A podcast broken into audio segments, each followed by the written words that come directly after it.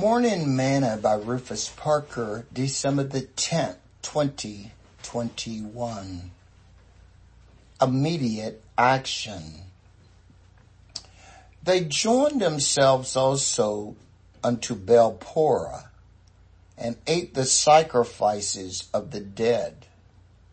Thus they provoked him to anger with their inventions, and the plague braked in upon them then stood up Phinehas and executed judgment, and so the plague was stayed. Psalms 106 verse 28 to 30.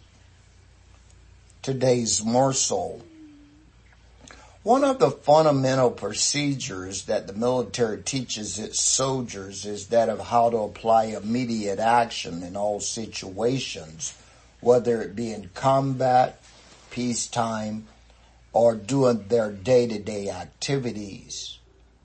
As a soldier, you never know what situation you may find yourself in, and you need to know what to do to save your life as well as the life of someone else.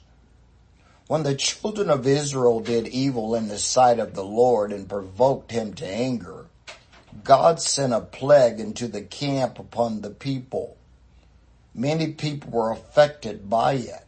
And so to curtail the evil, Phinehas took immediate action by killing those who were sinning against God and those who were the cause of it.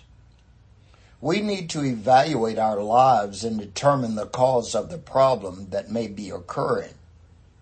Sometimes you may need to take immediate action to cut people off to stop the evil and confusion that keeps coming against you in your home and life as well as for others.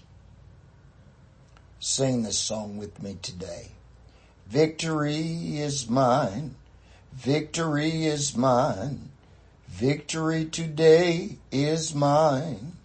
I told Satan to get thee behind. Victory today is mine. Thought for today. Don't be afraid to get rid of evil.